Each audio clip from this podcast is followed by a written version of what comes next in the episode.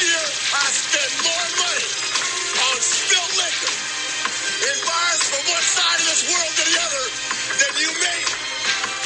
You're talking to the Rolex wearing, diamond ring wearing, kiss stealing, wheeling dealing, limousine riding, jet flying, son of a gun, and I'm having a hard time holding these alligators down. Woo! To all husbands Good evening, everyone. Good evening. Welcome to the July 6th edition of the Walker AC Experience, coming to you live on a uh, on a Thursday. Yes, we're coming back once again to entertain, to provoke thought, and to at least you know makes you uh, scratch your head to which one is the smartest one, which is Kevin, and which one is the mentally retarded one. That'll be me. So, and of course, I'd like to thank Podbean.com for once again sponsoring and hosting the Walker AC Experience. You can always find us on 22 free different platforms, whether it be Spotify, uh, Google Podcast, or iHeartRadio. And of course, you can reach out to us under slacking majestically 01 at yahoo.com. That's slacking majestically 01 yahoo.com. And of course, also you can leave comments and concerns on podbean.com. Without further ado, I'd like to introduce you to my co host of the show, the co host with the intelligence, the co host with the logical brain to uh, work with me, the short bus man that eats paste. Welcome, Kevin Yu. Hey, Kevin, how's it going? Hello, Adrian. Hey, hey, hey. You know, it's I don't know. It's of interesting to see short buses. When I was a kid, I'm like, ooh, cool. it's a short bus. Is that for shorter people? Now, of course, now, little did I know, always wanted to ride the short bus just to get the experience. But my mother was Vietnamese, oh, vehemently, see, I can talk, against it. And I never understood why until I got older. And I'm like, oh, that's why. Nothing against people who used to ride the short bus. You probably turned out way better than I. So kudos to you. Hey, riding a yellow bus is better than riding a white bus, buddy. That is true. So, how's it going in the life of Kevin?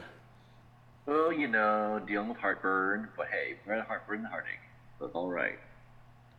I think it's probably the same thing. I mean, you know, if any other kind of fiery things exit out my orifice, I'd rather deal with the heartache. Um, but as we get going, we like to thank you and uh, Jeff for inviting me on the podcast Cereal and Beer. I had a great time doing that show, and it's currently uploaded right now on Podomatic and, of course, on Podbean.com. So as we get started, I will turn the reins over to you, Mr. Kevin. Uh, you will uh, talk about whatever we wish to today, and of course, that'll get us started. And once again, have a nice deep conversation, just kind of going back and forth a little bit. So, what do you have for us this evening?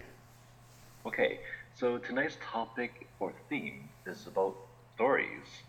Um, I think in other uh, episodes, I've said that you have to be the main character of your story. Now, I get reminded of this theme from the season premiere, or the yeah, season one episode of the new season of Black Mirror. Uh, I've talked about it before. I've shouted out, recommended it, and so it's basically the the plot is there's a woman, and all of a sudden her life is, has been unknowingly turned into a Netflix drama, and so as each day happens, like almost a slightly exaggerated form of it appears on their film on Netflix, and so it was interesting to think about the themes of your life and how that if we don't remain conscious of our lives and what we're doing and our behaving, it can we miss out on how we affect the world around us. And how others perceive us. So I thought that was a really good episode. Um, and again, go go ahead and go watch uh, Black Mirror if you got Netflix. But yeah, um, because I try to, as best as I can, hold the reins of my life, and keep trying to push myself to to get things done, to to not let fear get in the way of things, because I'm a highly anxious person. If I'm not careful, anxiety drives everything I do, for good or, or bad. And we have to think about, you know, how are we formulating our stories? What's the theme of our story? What are we putting out there? Uh, what's our narrative? Is our, are we just writing a tragedy? or is it a comedy, or is it a thriller? You know, what is the, the, the story that we're giving to others when we talk to them? What do you think, Adrian? I've always had a strong imagination as a child, and I've always seen my life as a movie. Um, I'm not too sure if that's narcissistic. I'm not too sure if that's a, a, selfish take, but I've always seen my life as a movie because I understand that there are the first, second, and third act. And of course, also, there are little side um, areas in a movie, also. So as I've gotten older, I have really tried to take control of my movie. Now, I'm not going to lie. You know, as a kid, teen, young adult, I let the outside elements control the flow of my movie, where the direction of my movie and who the main character is. For the longest time, I've always waited for the main character in my movie. Now, what I mean by that is always waited for the relationship to be the main star. You know, I wanted the star to be the relationship aspect of it, or the you know the female companion not knowing that I should uh, really focus on me as a star first, building myself up, taking care of myself to get me to that next level of stardom, as, as we would call it. Because at the end of the movie, that's it. It's a wrap. You really can't look back and look at the uh, the special features or the Easter eggs or the hidden scenes. Once it's a wrap, it's a wrap. Um, so once again, at my ripe age of 47, I believe I am finally the superstar of my own, you know, of my own story, because I can, because I now can control every aspect of it, and I understand how it works. And as far as your story, once again, it's still continuing. Everyone's story is continuing, of course. How do you see yourself as a, as a movie star in, in your life right now? Well, I have to accept the role of protagonist. Now, it's not saying I'm the good guy. It means that the story has to be around me and about me. Because this is my life. And um, the character that I have to accept being is someone that's um, almost on a, uh, a variation of the hero's journey. Now, um, I think Aristotle Aristotle has like a great um, diatribe about you know the elements of of, of uh, fiction and drama storytelling, and that you know he, I think he or or somebody else, another philosopher said there's basically seven only seven types of stories, and that seems like the hero's journey is one of the most popular ones. We can see it all the way back from the tale of uh, I don't know um, um uh, what's his face like Beowulf.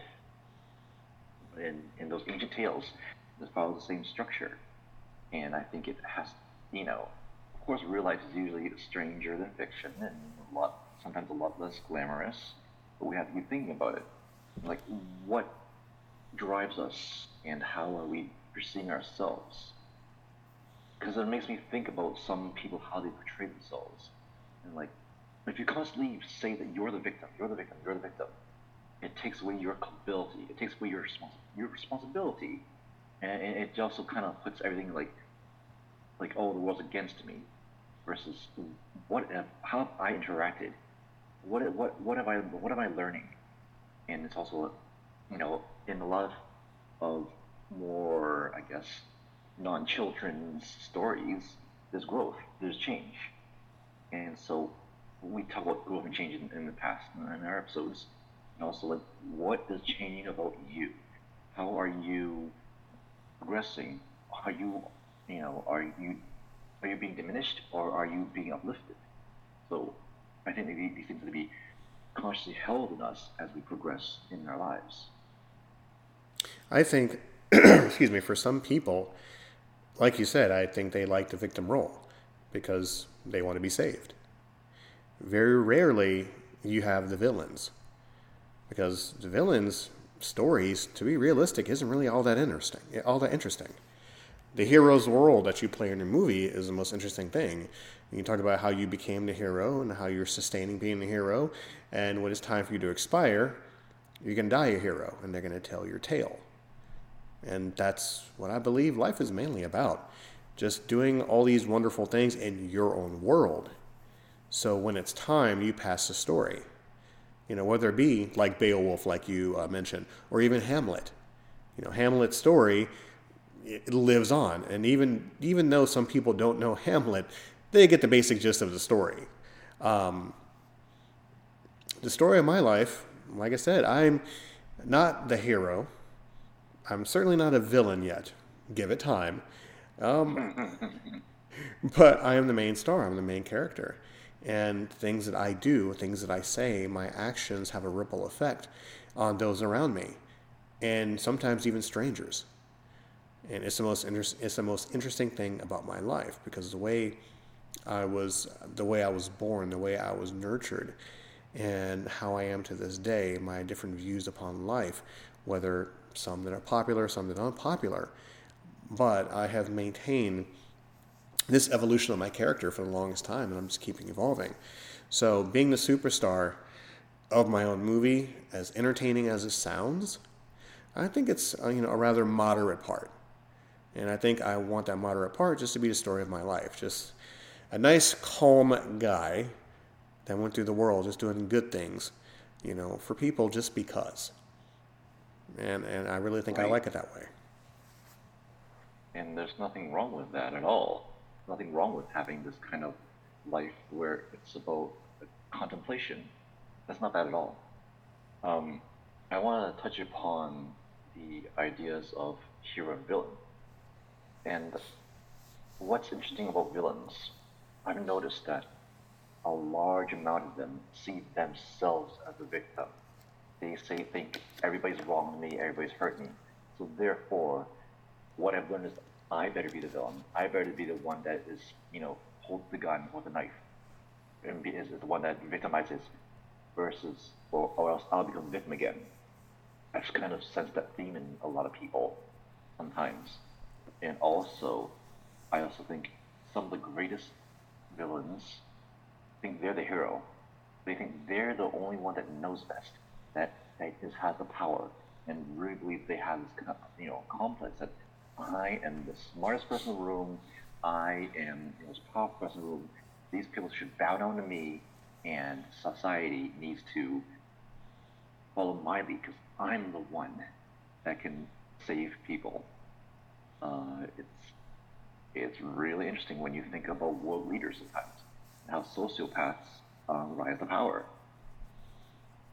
Well, it's it's the same it's the same saying as a wrestler. Now, I know some of my listeners out there aren't wrestling fans, but just take this ride with me. A villain, in wrestling terms, believes their own story. They believe what they're doing is right, like you touched upon earlier. So, any kind of retaliation they do against a good guy, it's warranted, no matter how absurd the reason is. As long as you believe it, then you're never the villain. You're never the villain you know, and you know, it all goes back to people who are just kind of not self-aware or kind of sociopaths, like you said. They will always believe their own story, and no matter what anybody says around them, no matter what facts are in front of them, you know, they're, they're you know, you know, I mean, they're going to be, they, they don't see themselves as a villain. I think that's really interesting to way to frame it. I like that. I also believe that um, people with a, a fair amount of self um, awareness and consciousness are filled with doubt. I don't think a lot of like villains are conflicted about what to do, like what you're saying. But when you're doubtful, when you think, "Am I doing the right thing?" and you feel trepidation of what decisions, I think that takes a lot of like self-awareness to be like, "Man, I just hope that you know it goes the way I intended to." Well, and if it doesn't, then it's never your fault. You know, when when you when you you know when you're the villain, you don't realize it, and you try to, you know, uh, you try to make excuses for it. It's never your fault. You're, you're you're always a victim, and you know you're just waiting to be saved. And I think, unfortunately, that's a lot of people nowadays. Um, it's different because, like I mentioned before, me wanting everyone to be self-aware and to be humble and just to be good.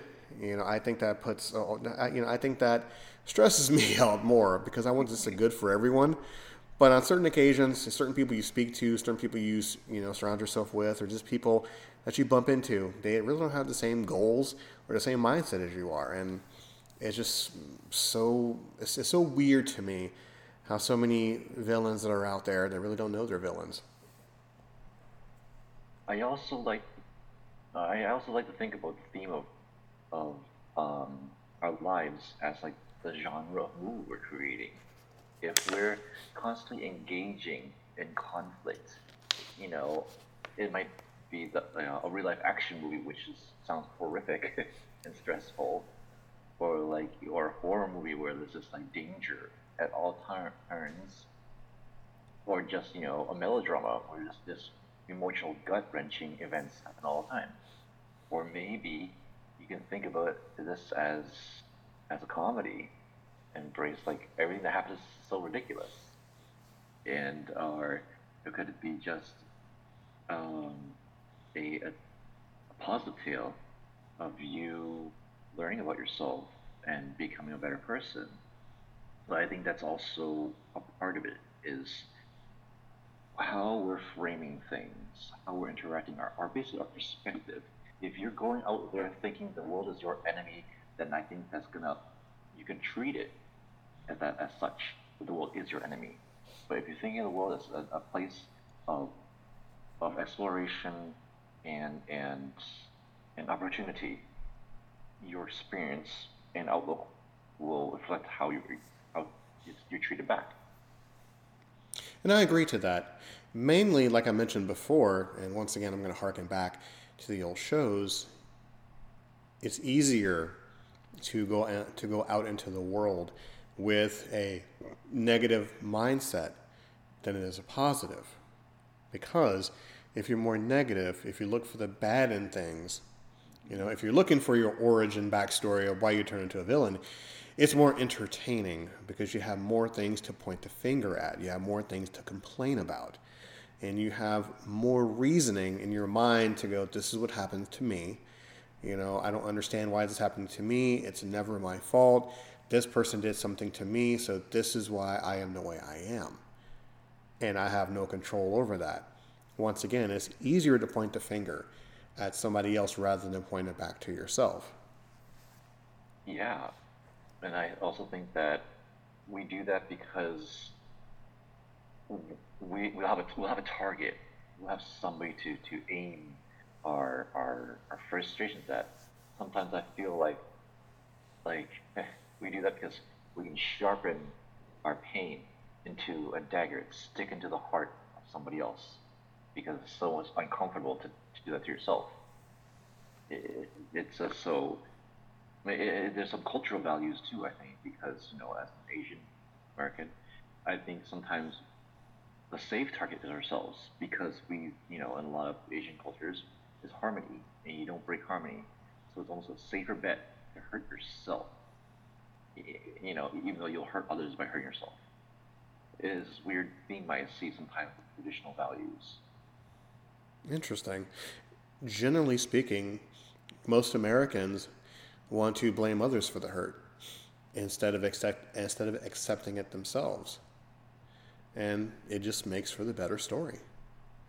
You know, I mean, would you yeah. would you rather go through life happy-go-lucky, optimistic, looking for the good in everything, treating others extremely well, like you're supposed to, or walking out into the world with a bad attitude, with your guard up, ready to pounce, ready to attack. You know, anyone who you believe looks at you the wrong way, says the wrong thing, or even you assume the wrong thing about them. It's so much easier to do that. It's so much easier, you know, like you know, like just to get that that woe is me mentality. And I know we spoke on this ad nauseum so many times, it's better to think bad and do bad versus the good stuff. This is why I'm going back to the I'm going back to the reference in wrestling. Sometimes the good guys suck and the bad guys are really cool. Everyone likes the bad guy. I also, you know, made me think, you know, what you brought out is that um, it makes it easier storytelling technique to have a bad guy because then you can somehow defeat them It's like once they're put down, once they're humiliated, once they've gone away, you beat them down. It's almost like an easier way to tell a story versus confronting yourself and, and, and really examining your internal struggles. It's a harder story to tell, with like it's a little less clear to know when you really defeat your own demons. Is once again, it's too easy. It's too easy to take that accountability and look in that mirror and go, "It's me." You know, I'm the one that's the villain. I'm the one that's blaming everyone but my own. It's a comfort thing. Unfortunately, generally speaking, most people, it's a comfort thing. Because why change it? It's worked so well for you already. You know, why why evolve yourself? Why change yourself to become a better person? You know, I like being the angry, bitter person. I like keeping my guard up. Mm-hmm. I like attacking because it keeps people away and it works for me. And then when I'm ready, I can say it's not my fault. It was how I was raised. It's my environment. It's everything other than it's just me. It's so much easier. Once again, look at movies, look at television, look at just anything. Not that to blame what's out there, is people pick up on that. It's a simple, most easy storyline to pick up on. I'm the bad guy. This is why. You hurt me, and everybody else around me hurt me, so I'm going to lash out at you without provocation or without having that self aware enough to go, maybe I need to, you know, to really change up who I am, or just not necessarily change who I am, it's just really change your way of thinking a little bit. That really goes a long way. And also, I also want to talk about how to be careful of a story of self destruction constantly whipping ourselves and just it just punishing ourselves. you know, a mild version of this is like recalling really embarrassing things, things that make you cringe. I do this to myself, I get a, I get this weird physical reaction. Like I'll do something weird to snap myself out of these embarrassing memories. Because it's a weird habit of mine. I think, oh, remember when you did that? You publicly humiliated yourself. it's so odd to do that to yourself. And so there's also time and space and necessity to forgive yourself as well. And that if you are truly going to change, I think that's part of it. Self forgiveness, self love, and, re- and regarding yourself as as something that's worth the time and effort to change for. And you gotta love yourself exclusively. It shouldn't be subtle. I don't think a whole lot of people love themselves. I think they put up the false, the, uh, the false way of it. You know, I love who I am. I love my way of life. I love whatever I. No, I think most of us don't have that. I think most of us don't know what that is. Most of us take it as materialistic. I love who I am because I have that car and that house and everything of the sort. Others are the, you know, the clothes and the hair and stuff like that. I don't think a whole lot of people have that internal love about themselves. And you know, I think that's something that we really lost our we really lost our way on, and I think we lost that for the longest time. I mean, right? It's wow. It's definitely pronounced nowadays. You know, I mean, everyone who's made up with makeup, everyone who's dressed fancy, and this goes for men and women, just they don't know how to love themselves. They're finding that false temporary love and then as they get older, before and they realize that who they are when it's too late. And then once again, it go always goes back in full circle to that origin story of the villain. You know, I don't know what happened to me. Everyone did this to me. My environment did this to me. Friends, family, relationships did this to me. So they turned me into who I am today. Instead of acknowledging who they are and working on themselves and maybe learning from it or not letting it bug them at all and just focus on themselves. Right. It, like um, it reminds me of this uh, this one movie called The, the Pianist, and and it's basically about a woman just her life spinning out of control, she becomes a kind of a um, sadomasochist for herself. And it's a it's a very sad movie, but it's a very powerful one, and it's, it's almost relatable to see compare that as as what people do themselves. They'll, they'll hurt themselves just to feel good, or they'll you know, they have that kind of like inkling in, in, their, in their hearts, thinking, I'm not happy in my life, but they don't have the, the motivation or put it as a priority to to to, improve themselves to get to that source of, of happiness and self-love. And I agree that we live in an age where we found new ways to make ourselves dysfunctional. We found new ways to find things that we want that we didn't know that we wanted. We found new ways to, to spite each other, hurt each other. It's it's incredible, and I think like our society would really benefit when we explicitly taught, teach each other to love ourselves unconditionally, because we, we're all we got, and you know our self relationship can't be fostered by anybody else. We ourselves got to do the work. But generally speaking, and I say this an awful lot, for most people, Kevin, it's too hard. It's too hard. You know, to yeah. to uh, call back on one of your things, I don't want to do the push-ups. I want the push-ups. I want the push-ups to be done for me. I don't want to do the work because I deserve everything. And if I'm not given everything, it's your fault. It's all your yeah. fault. But then, like, right when we think of our stories, we think about the steps we take during our stories. Did we? It was it the same chapter written over and over again, or or was it just the, the valiant attempts to face the possibility that we can't make it? You know, it's. I think there's a in American culture, the underdog story is powerful because I think we see ourselves as the underdog and even you know even a story let's let's say Rocky won, he doesn't win it at the end, but he won his self-respect. He put it all on the line, and that was a victory unto itself.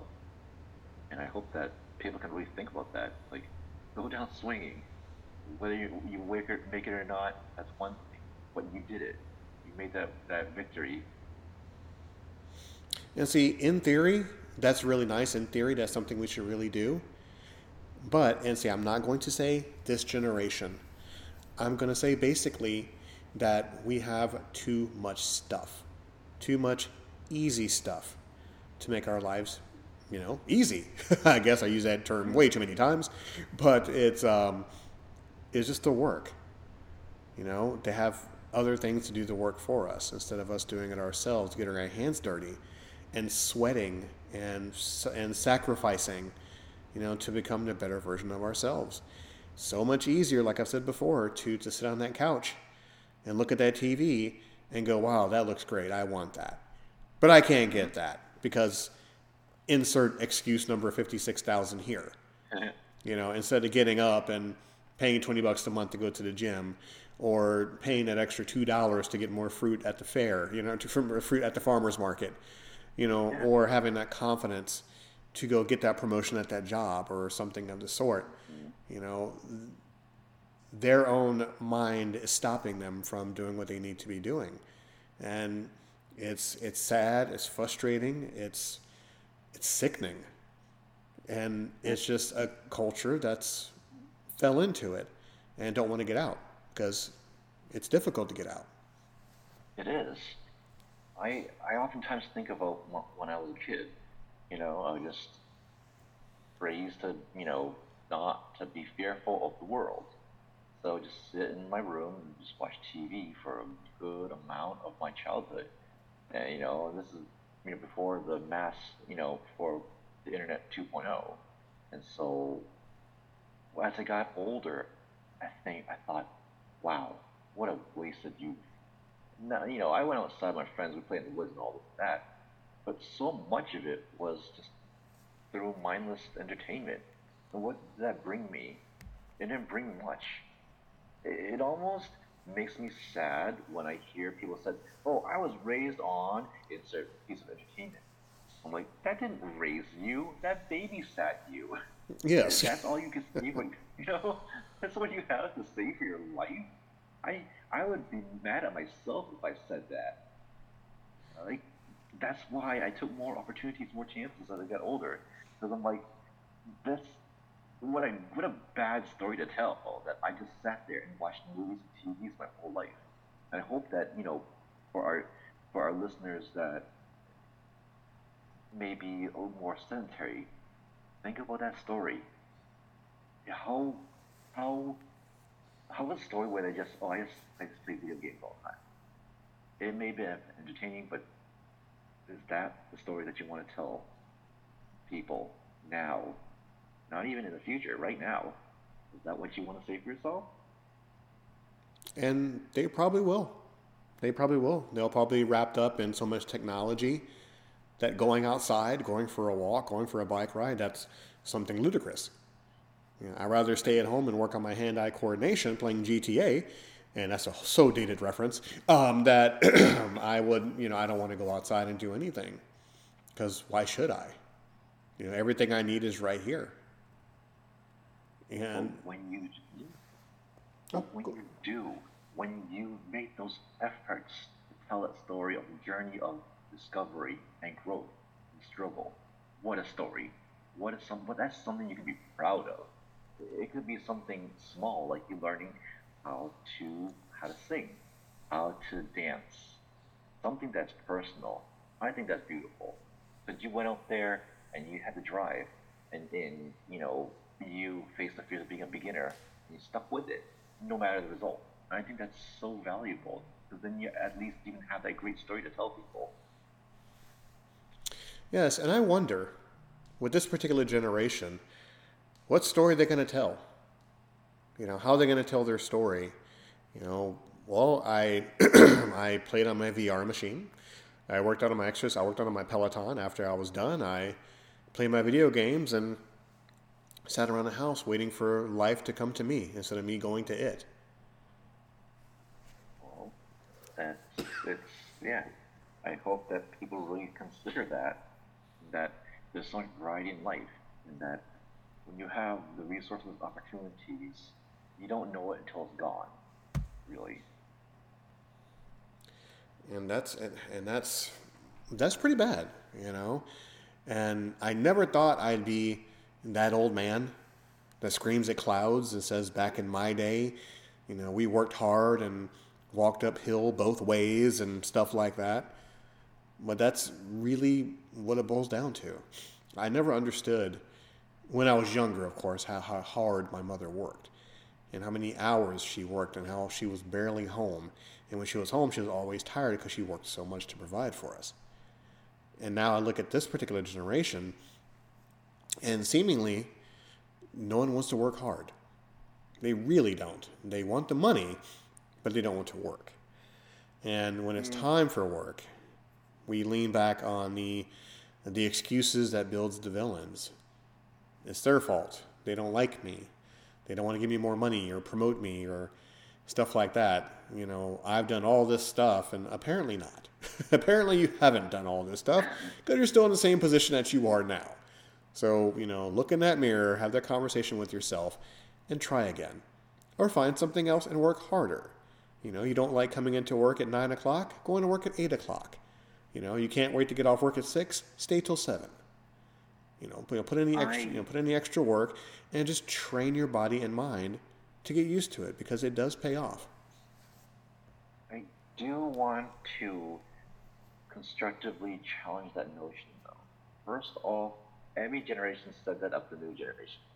You know, remember how they talked about Generation X being slackers, and then oh, those hippies back in the '60s, they're worthless. They just want to do drugs and have orgies all day. Or like, oh, those people they didn't have to fight the Great War. Or oh, those people didn't have to fight the First Great War. it's always been this way. I mean, you know, people probably were. I think I read that people were against reading because it diminished people's memory, and be able to use that as the way to really get through life. And so again, I think you know, even children today they'll say that about the next generation. So it's just a theme. Also, I think about the concept of gener of um, generational trauma, and that you know this generation should suffer just as bad as I did, and they, they should they should just like toil and they should sweat and bleed the same as I did, and also because it also goes into my theme of what's the point of humanity? What is humanity's story? Are we trying to develop our society, or are we endlessly grinding away for what? Like what are we doing?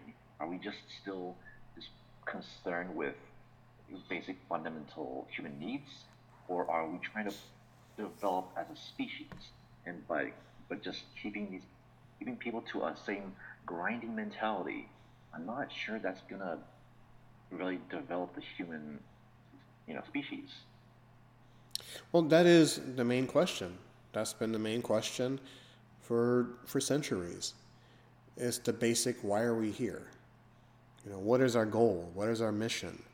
I mean, God gave us free will, or what other religion you believe in or lack thereof. We're here for a specific purpose.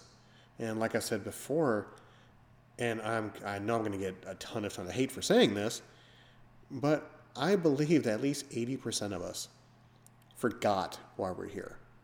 Totally forgot why we're here. Mm-hmm. Whether it be I...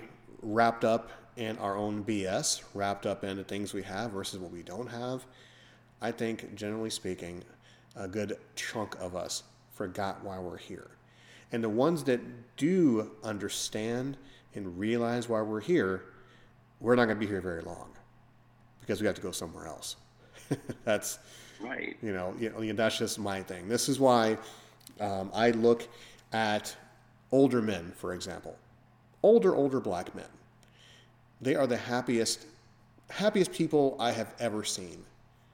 And I had to ask one of them, you know, um, an uncle of mine in his 80s. He was all smiles. And I asked him one day, I'm like, with all due respects, why are you so happy? And he looked at me still smiling and he starts laughing. He laughs uncontrollably. And he's like, Because I did it. I made it. You know, I understand why I'm here. I understand where I'm going. And I made it. And that's all he said. And once again, happiest guy in the world. And that has stuck in my head for the longest time, being 47 at the halfway mark of the race. And I really believe I know why I'm here. And it's a good feeling, a scary feeling, and a very um, comfortable feeling to know why I'm here and to know where I'm going once I'm all done. Hmm. Well, yeah, I I like the way you put it. I do think that I've heard I read that it's um our purpose is to find our purpose, and that we're not just robots, you know, programmed to do one thing, and that the world is so variable and there's so many opportunities and there's so many ways of thinking and exploration. That's kind of part of it. I think human curiosity is should be fostered, and, I just think that when we're af- not when we're unafraid to break with mold, to pursue what we want, and to know that there's ideas out there, and have given the freedom and, and, and to do it, I think we can each live richer lives. And to go back what I was saying, that we're stuck in the grinding mentality of working hard to enrich others and probably making other people richer because of it. It's I don't think it's really conducive to finding our purpose. So, what do you think the answer is?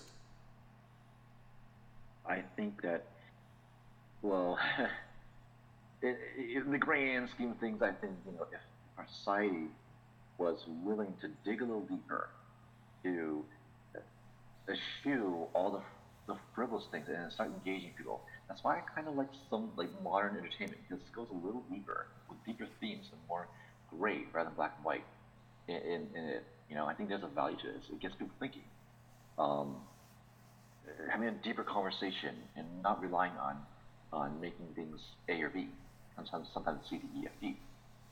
You know, in the grand scheme of thing, or just like, and then you know, coming back to ourselves as people, giving ourselves, challenging ourselves, challenging the way our think or we're thinking. Like, even like something like you and I do, having constructive, compassionate conversations without trying to just beat each other down for having you know disagreeing thoughts I think that's extremely valuable.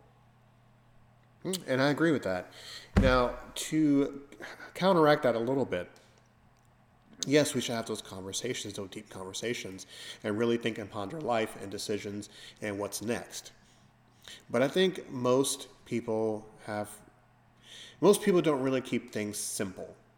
Now, of course, you know, as you said, you know, things aren't black and white. There's multiple levels, but I think we really need to go back to making things simple before we start handling the difficult stuff because we get because we're all lost in the woods. Majority of us are lost in the woods and they're overthinking it. You know, instead of just you know stripping it down to its bare bones and really focusing on just the basic things in life because we are distracted by everything around us all the new fun things around us the woes the, the, the traumas and tragedies in life and we just forget the simple things if we start all over again with the simple things learning to this sounds so silly but learning to breathe learning to look around learning to appreciate you know learning to really focus on clouds, grass, trees, the bare bones. Once we have to rebuild our foundation, we have to retrain ourselves. Then I think once we get the handle on that, we can go to the next step. Because right now, it's not A, B, and C. It's A, D, G, T, stuff like that. We're skipping over, we're skipping over the basics. And because we're just in a race just to get the bigger and better things. And once again, you know, it's, it's, it's the forest from the trees kind of saying that, that really holds true when it comes to the human race. And like I said before, once we get to the finish line, by the time we get to Z, we've realized what things were and how they are, and it's too late to enjoy them. I, I agree, like being grounded, which is why I, I like um, meditation so much. It is such a seemingly simple act, but it is quite challenging to really put aside all the all of the racing thoughts, all the priorities, all things you want to or need to do, and be there and focus on the simple act of breathing and letting go of all the thoughts that push and pull your your attention. And I think that it just really puts things, things in perspective you know, as you know, sometimes I think it's fun to be a California hippie. I really couldn't really remember your place in the universe. It's how like you know, you're part of the universe, and the universe is part of you. And I think there's really niceness in that thinking. It is, it is, and I'll say it before and I'll say it again. We're not slowing down. We're not slowing down and taking the time and just realizing what's around us. And boy, does that sound hippie-ish. Wow. Mm-hmm. You know, I did not go to Vietnam, so you can wear your hair long. You know, get a haircut, hippie. But uh, no, I just think that once again, we should just slow down and just realize why we're here. But once again, it's all good in theory. Is it is it possible? Yeah. Is it probable? Probably not. But you know, I think just just little by little, I think we just have to you know mentally touch one person at a time and just try to get everyone on the most simplistic of tracks. And then once again, once that's taken care of, we can go to the next step. Because the older I get, the less I want to be around people. Not because I don't like them, not, because I don't hate them or find them beneath me or anything of the sort. It's just that they're just too busy for me. You know, they're you know they're just too they're just too self complicated. You know, they, they they overcomplicate things, and it's not really necessary. And when you have a conversation with someone like that, you know, it just makes your head hurt, and you wonder why you're there in the first place, and you want to retreat, you know, back to your home because you're just better off by yourself with books, or with soft music, or just something that just gives you peace. Not many people have peace some that are happy, some that are satisfied, but not a whole lot of people have peace. And that's something that you really have to really think about. Peace is very easy to easy to get. It's hard to maintain, but it's very easy to get. Right, because uh, I've heard it said before. Like, yeah, you, you shouldn't wish wish for world peace because we ruin that right away. Instantly ruin it. yeah, like I think yeah, having that timer piece is good because like also think of a story. A, a good story shouldn't be all action all the time. That's tiring. But there's you know we gotta slow things down, tempo, to add that variety and add that space to breathe. You know, that that's a simple part of storytelling as well. The only thing I can compare it to is most people want the Die Hard, the John Wick movies. They want action, action, action, action, action, you know, but they don't want to slow down the movie to really tell the story about why it's happening. Because the action part is amazing. It's, it's exciting. It makes you, you know, drink soda and gulp down popcorn because it keeps you engaged. But when it comes to the slow part of the movie to explain why things the way they are, the backdrop, you know, why the sun is setting on this particular way or or why is the grass this particular color? No one wants to focus on that. No one wants to focus on the simple things. They just want to go straight to the action. And then when the action is over, they want more action, a la John Wick 1, 2, 3, 4, and Pi. So, you know, just that they just don't want to slow down. It's chasing the high and it's like it's addictive. And also, I think um, sometimes that people who don't lead extremely dramatic lives, they don't know what they're asking for. Like, have you ever been on the run with the cops? That would be really action packed. yeah, but what happens when we get caught by the cops? The action story stops. yeah, exactly. Just, you know, and, and sometimes like to me, it's like uh, candy. Candy is nice to have once in a while, but I don't want a whole diet of candy. oh yeah, hey, I mean it's the endorphins pumping that keeps you going. So it's either a whole lot of candy and stomach aches and diabetes, or slowing down and eating some fruit and vegetables in between. You know, so you can really, really appreciate the candy when you have it.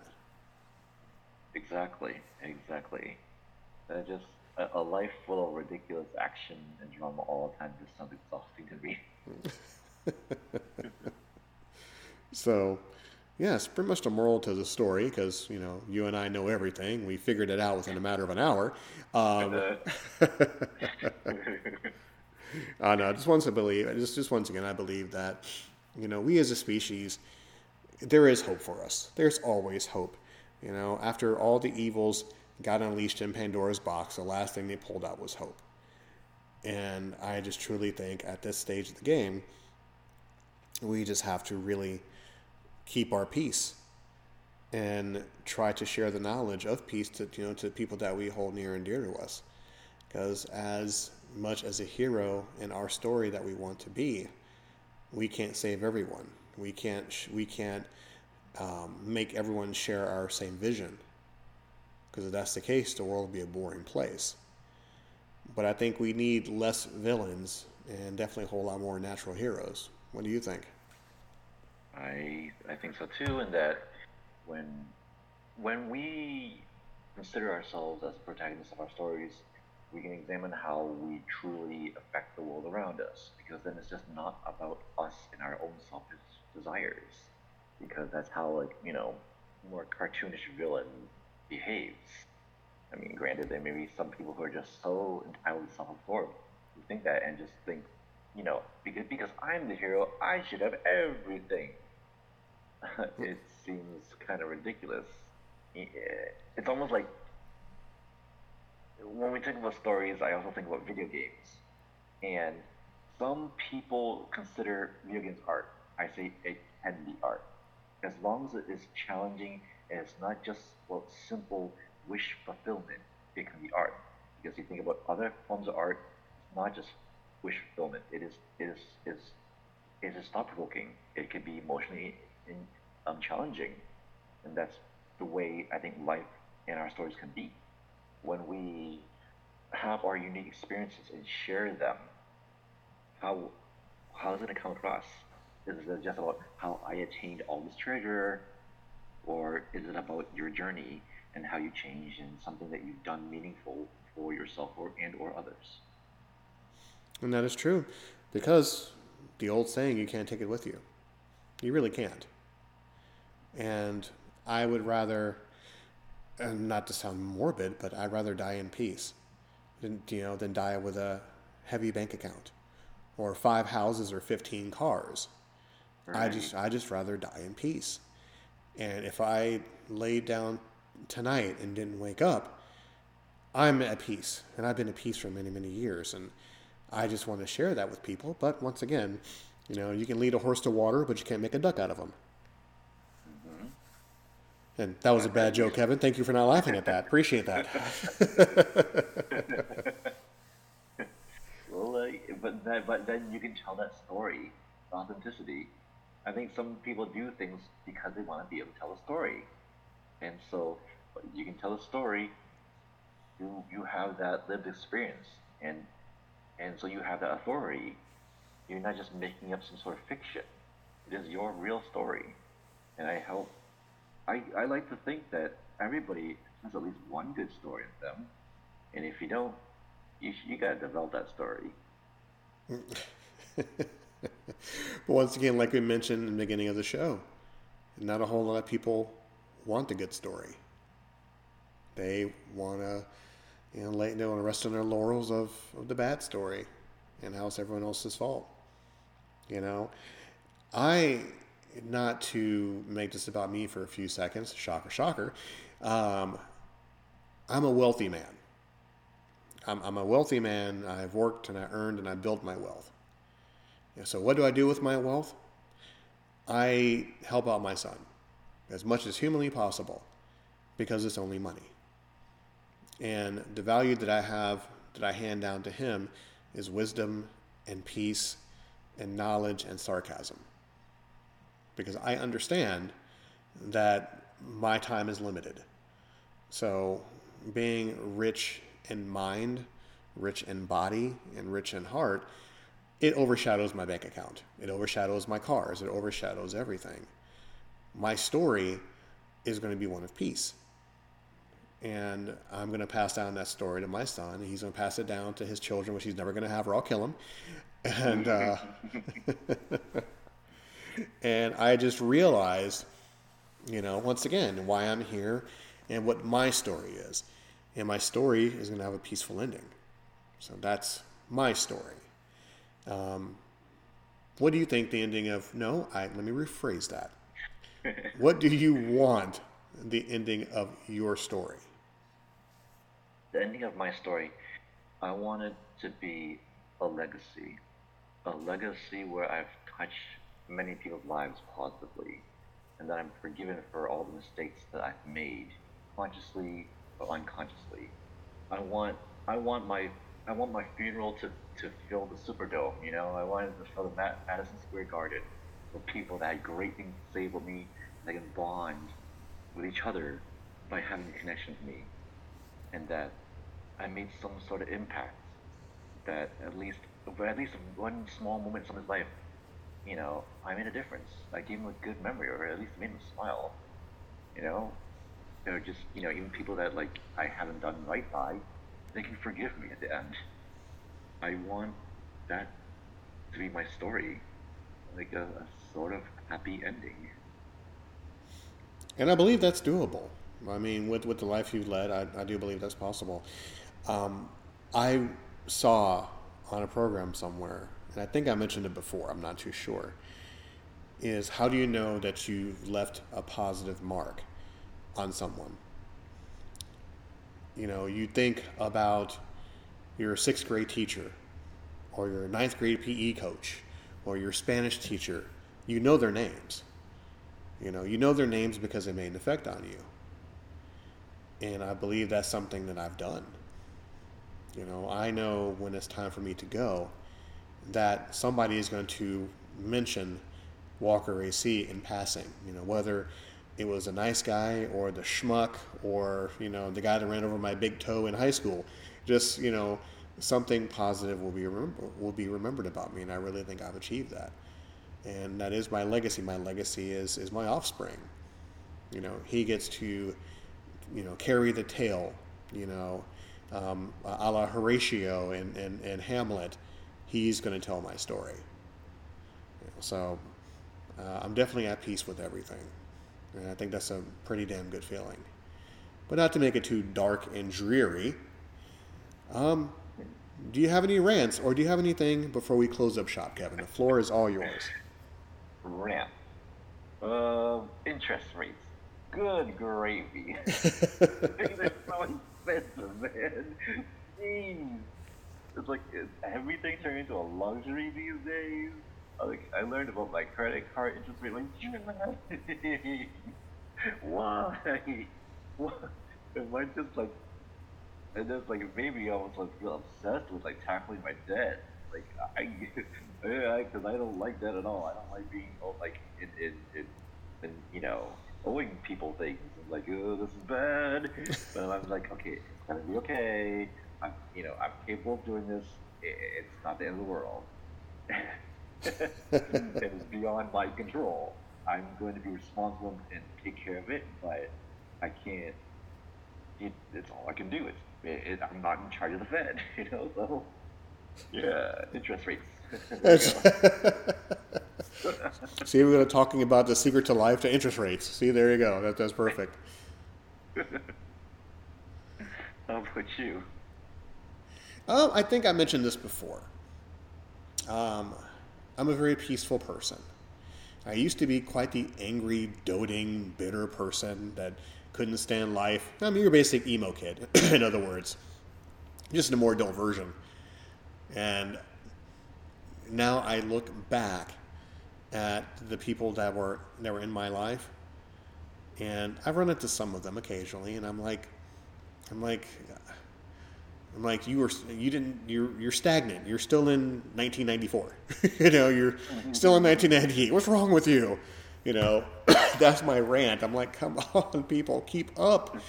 You know, you look the same, but only with 10 kids. You know, kind of stuff like that. I'm like, you know, catch up. You know, I, I mentioned before that I want to grab people by the shoulders and just shake them and just shake them and go, "What are you doing? You know, what are you doing?" You know, I'm like, I understand that I wasted some parts of my life, some some years of my life on inconsequential things. And I'm like, I'm looking at you and I'm shaking you, going, "Come on, catch up to me. What what are you doing?" You know, then I have to mentally release them and just exhale and go, "Okay, okay." I will leave them be. I'll walk away. It's gonna be okay. You know. And then you walk away like Bill Bixby and the Hulk with the music playing in the background. You turn back around, you look at them, you're like, "Oh, come on, keep up with me," you know. And you just, I just drive myself insane because in my younger years, I had the same thing. I had the elders shaking me, going, What are you doing? You know, you have so much of that magical word that you hear when you are younger potential. You have so much potential that you're letting waste away if you don't capitalize on it. And being a very unaware kid who had life figured out already, I thumbed my nose and I kept on going in that path. But at my age back then, I look at the people now who are in their 30s, their 40s, their late 40s, and they still had that 19 year old, 20 year old, 24 year old mindset. And I just want to shake them or squeeze their neck until their britches are full, going, What are you doing? you know? But once again, I have to realize that, and please, my listeners, don't get me wrong. I'm far from perfect. I'm not a saint, but I'm not Satan. I understand my, my, my limitations as a human being. I understand that. But just, you want people to catch up. You really, really do. And it's frustrating for me because I want, just like you, Kevin, just to see the good in people and make sure that, you know, they're at the level where they need to be before they have life figured out and it's time for them to punch out and go somewhere else. Thanks. So, well, some sh- how's the shadows, man? please, by all means, you go first because once again, we've had a deep conversation again. Instead of your basic dick and fart jokes, we've gotten philosophical again. And I swear, the next show, Kevin, you and I have to do, we have to dip into the dirty joke book and pull out something, you know, to seem juvenile. Oh boy, that'll be fun times. okay. shout goes to really purified water. Um, I think people should drink more water because I think it's it's a nice break. And then when you have really high quality water, it's like, huh, and then you you know you appreciate the salty of it all, like you know having a nice alkaline water. I've been to like some nice restaurants where it's like, geez, how'd you do this? You have some bio like have some chemists back there. and it's just like it's a simple way to be mindful and to really get back to fundamentals as, as you mentioned earlier, like slowing down and really considering just the act of drinking really nice purified water and how it can be a really actually nice experience. A simple one, but a very nice one.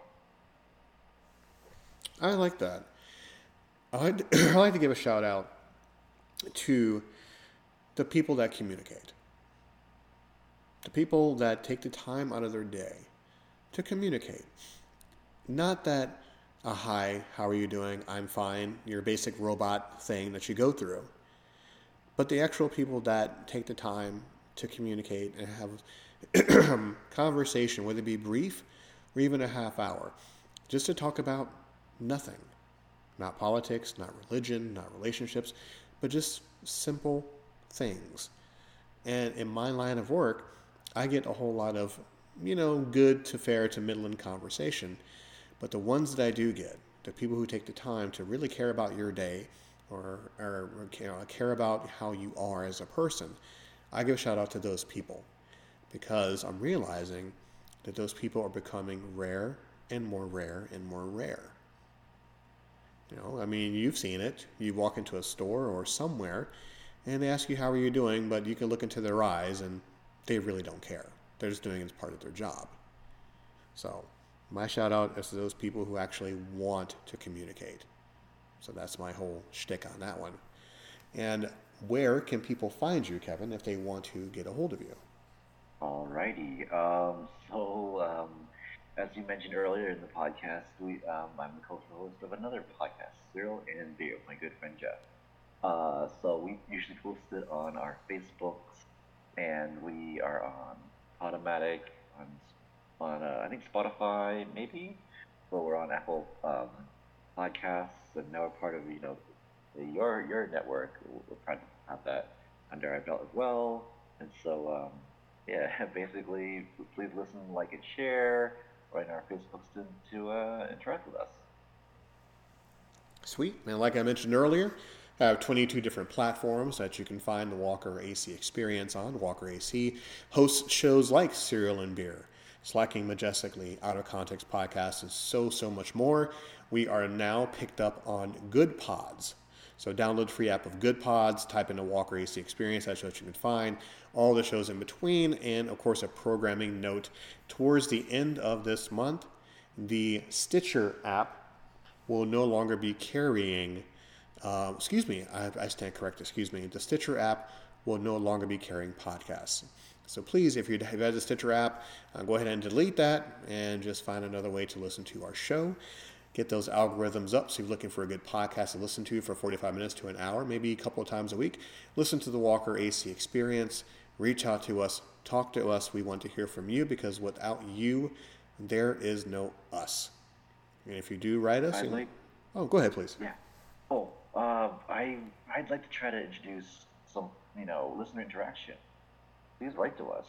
Please tell us about your story. How are you defining yourself? What genre is your story? How do you see yourself as a main character? It would be nice, and we would love to have those on air and read them out because I understand that you know everyone has a difference of opinion about how they see themselves and how they see their story, and we would love to hear it. Trust me, I'm not the smartest peanut in a turd. I just know my story. So I would definitely love to hear yours. So as we sign off, any final words, Mr. Kevin? Yeah, so let's let's remind the people of our of email. Yes, our email address is slackingmajestically01 yahoo.com. It's in the synopsis below. Uh, slackingmajestically01 at yahoo.com. That's where you can find us. And also, if you want some apparel, Uh, the links in the description below cafepress.com forward slash WACE. Shirts, sweaters, hoodies, bed sheets, you name it, it's there. Even thong, folks. I have a sense of humor. So, uh, as we come to a close for the Walker AC experience, I'd like to thank my co host, Kevin Yu, once again. Kevin, it's been a pleasure speaking with you once again. You made this show 10, 15, 20 times better. Our camaraderie, how we can have a friendly disagreement and still maintain, because that's what friends do, and that's what, who we are. I'm grateful to be to be part of this. So, folks, until next time, keep an eye out for the Walker AC experience, and of course, go on over and listen to the July edition of Cereal and Beer. I make a small cameo appearance on the show, and we have a good conversation. Jeff and Kevin are always a delight to listen to. Until next time, folks, thank you for listening, and we'll talk to you again soon.